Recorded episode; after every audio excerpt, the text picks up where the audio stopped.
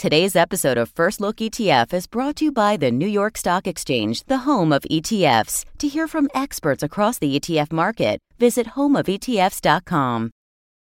NYSE has sponsored this production by ETF Guide LLC for illustrative, informational, and educational purposes only, without regard to any particular investor's objectives, financial situation, or circumstances. NYSE neither represents nor warrants the accuracy or correctness of any of the statements in the production, which has been independently assembled by ETF Guide LLC and with whom sole editorial control rests. NYSE makes no recommendation as to possible benefits from any securities or trading strategies, and this production is not a recommendation, offer, or solicitation of an offer to buy or sell any security or engage in any trading strategy. Prior to the execution of a purchase or sale of any security, you are advised to consult with your own advisors.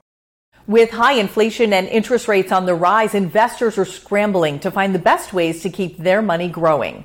Some are looking at factor-based investing as a winning strategy in today's challenging economic environment.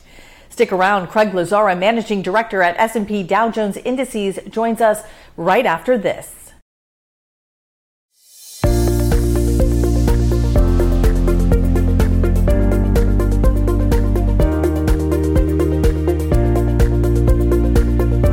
Hello, I'm Stephanie Stanton with ETF Guide. We are so glad to have you. If it is your first time watching, hit the subscribe button and post your comments below. Factor investing is an approach that involves targeting specific drivers of return across asset classes. Studies show that some factor based index strategies have historically outperformed their cap weighted benchmarks. By allowing investors to capture key market trends, Factor investing also lets them customize their portfolio's equity exposure.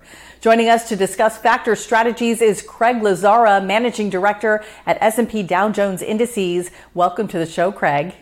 Thank you, Stephanie. I'm delighted to be here. Yeah, it is so great to have you. So, ETFs linked to factor based index strategies have seen significant investor demand and asset growth. Tell us more about your definition of a factor index and how investors and financial professionals have traditionally implemented factor based index strategies. Uh, let me take the second part of your question first, Stephanie. The, the definition of a factor is, is I, I, like to give almost an academic uh, definition, and, and that is to say, think of a factor as an attribute with which excess returns are associated. Uh, so there's lots of academic research going back over many years. For example, uh, Fama and French uh, famously, uh, there's a lot of alliteration in that sentence. And Fama and French famously uh, said uh, in 1991 that small size and cheap valuation were factors of return, meaning that they were qualities with which excess returns were associated. Uh, and there are another a set of, of factors, for example, low volatility, uh, momentum, quality are all things that we typically think of as as factor strategies. Now, traditionally, uh, meaning say 40 or 50 years ago, investors could implement factor strategies simply by hiring active managers. So you could hire a value manager or a small cap manager, uh, you know, a defensive manager. All of these things were ways of accessing factor strategies, but you also access not only the factor that you wanted, but also the individual manager's stock selection ability or, or lack thereof. What's happened quite dramatically over the course of the past 20 or so years has been the growth of ETFs uh, in particular, and, and to some degree mutual funds, but ETFs that are linked to factor indices. And I like to I like to say that that ETFs uh, let you indicize. In other words, to deliver in passive form this pattern of returns that you formerly had to pay active fees to get. So the history of factor indexing in the last uh, 20 or so years has been largely a history of indicization uh, and, and efficiency for users.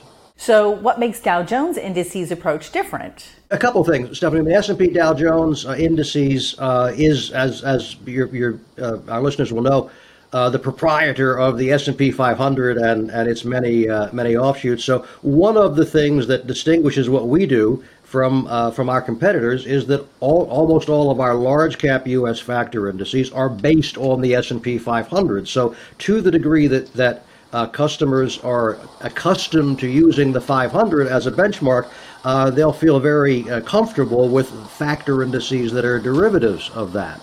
Uh, the second thing that we do, and in contrast, I think, to, to some others, in the tug of war between complexity and simplicity, we tend to err on the side of simplicity. So, to give you an example, Uh, one of my favorite factor indices is, is our S&P 500 low volatility index. It is the 100 least volatile stocks in the S&P 500, uh, rebalanced every quarter.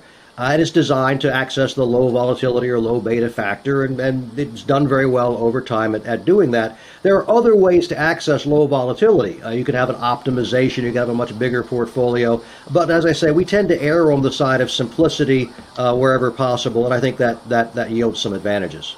Yeah, and you know, when looking back at history, many studies have shown that factor based index strategies have historically outperformed their cap weighted benchmarks.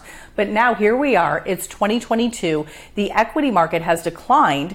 Um, how has that affected factor index performance? In terms of absolute returns, if the if the equity market's down, most most equity based things, including factor indices, will also be down. So most of them have negative total returns. What we've seen in 2022 is, is really the resurgence of, of two things. Uh, one is uh, value as, as, as distinct from growth. I mean, value meaning just cheap stocks, the, the, you know, the cheap stocks in terms of earnings, book value, and, and so forth. Um, if you look at the spread between the S&P 500 value index and the S&P 500 growth index, uh, for the last 12 months, it's it's in like the 98th percentile of historical experience. So value has done very, very well. Uh, I would attribute that to the, the increasing interest rate environment that we've experienced in 2022 uh, because uh, growth stocks typically achieve their earnings farther out on the time horizon as the discount rate rises. Uh, the valuation of growth suffers disproportionately. But it's notable that, that this resurgence of value that's been so strong uh, has come after almost a decade when growth dominated quite quite dramatically. So uh, it's been quite a reversal, uh, and may may well have have farther to go.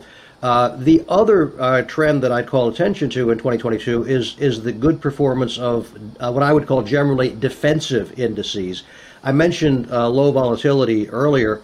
Um, low volatility is a great example of that. It tends to do better than the market when the market is down uh, and worse than the market when the market is up. So here we're in a period of 2022 when the equity market is down fairly significantly and defensive strategies, uh, low volatility, low volatility, high dividend, dividend aristocrats, others of those that, that we offer have all done quite a bit better, which is exactly what you would have hoped to see and exactly what we designed them to do.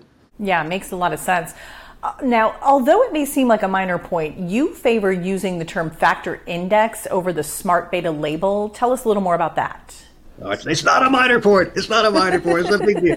The, uh, uh, well, it's, it's, it's, here's the reason. It's to call something smart beta, and it is, I mean, I, I, I, I use the term myself on occasion when I, when I slip. Uh, to call a factor index smart beta implies that there must be some other sort of index that is that is dumb beta or at least less smart beta. And and typically what's meant by that or by the by the people who like to like to say smart beta is that the things like the S&P 500 which by definition supply the beta, the market sensitivity, uh, give you the market sensitivity of the market, uh, are, are somehow are somehow less than fully intelligent. And, and I, the argument I would make is that the, one of the smartest things an investor can possibly do is make a substantial investment in the S&P 500 or other similar cap weighted indices because the data are very clear over long periods of time that a simple cap weighted index fund like one based on the S&P 500 would have outperformed something on the order of 90% of all active managers. So far from being a dumb thing to do, it's one of the smartest things you can possibly do and and factor indices can supplement that behavior in particular ways. Uh, but but it's it's it, to, to, say that the S and P 500 is somehow less than smart is is uh, is, incorrect. yes, uh, we definitely want to stay smart, right? Let's keep it smart. um, all right, all of that to say, uh, let's talk about the future. What future developments or innovations do you see ahead for factor indices? Well, one, one I don't see is the discovery of, of many new factors. I mean, we talked earlier, a moment ago. I said that you know value and small size are very well established, low volatility, quality, momentum. I don't think there are five or six others waiting to be discovered. I mean, we've, we've got a pretty good description of, of the factors that influence the U.S. and, and, and for that matter, other other equity markets.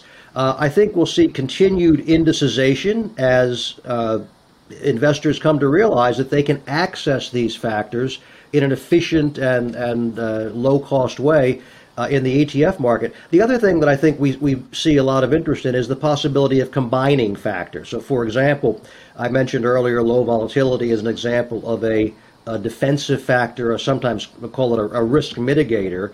There are other factors uh, that are, uh, I would call them risk enhancers, or something like growth or uh, equal weight strategies typically have higher volatility than the S&P 500 uh, or the indices on which they're based.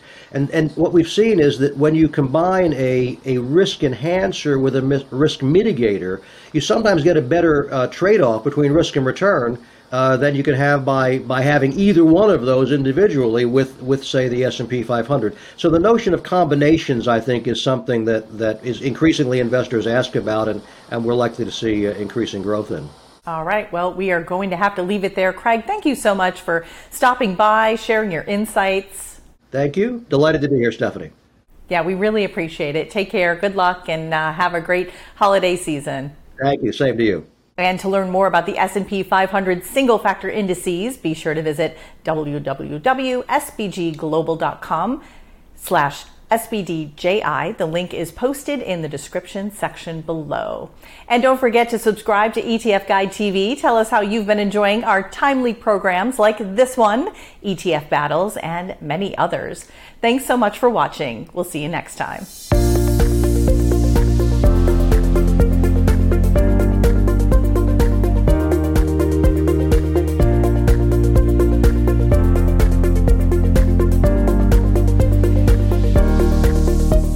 Today's episode of First Look ETF is brought to you by the New York Stock Exchange, the home of ETFs. To hear from experts across the ETF market, visit homeofetfs.com. NYSE has sponsored this production by ETF Guide LLC for illustrative, informational, and educational purposes only, without regard to any particular investor's objectives, financial situation, or circumstances. NYSE neither represents nor warrants the accuracy or correctness of any of the statements in the production, which has been independently assembled by ETF Guide LLC and with whom sole editorial control rests. NYSE makes no recommendation as to possible benefits from any securities or trading strategies, and this production is not a recommendation recommendation, offer, or solicitation of an offer to buy or sell any security or engage in any trading strategy. Prior to the execution of a purchase or sale of any security, you are advised to consult with your own advisors.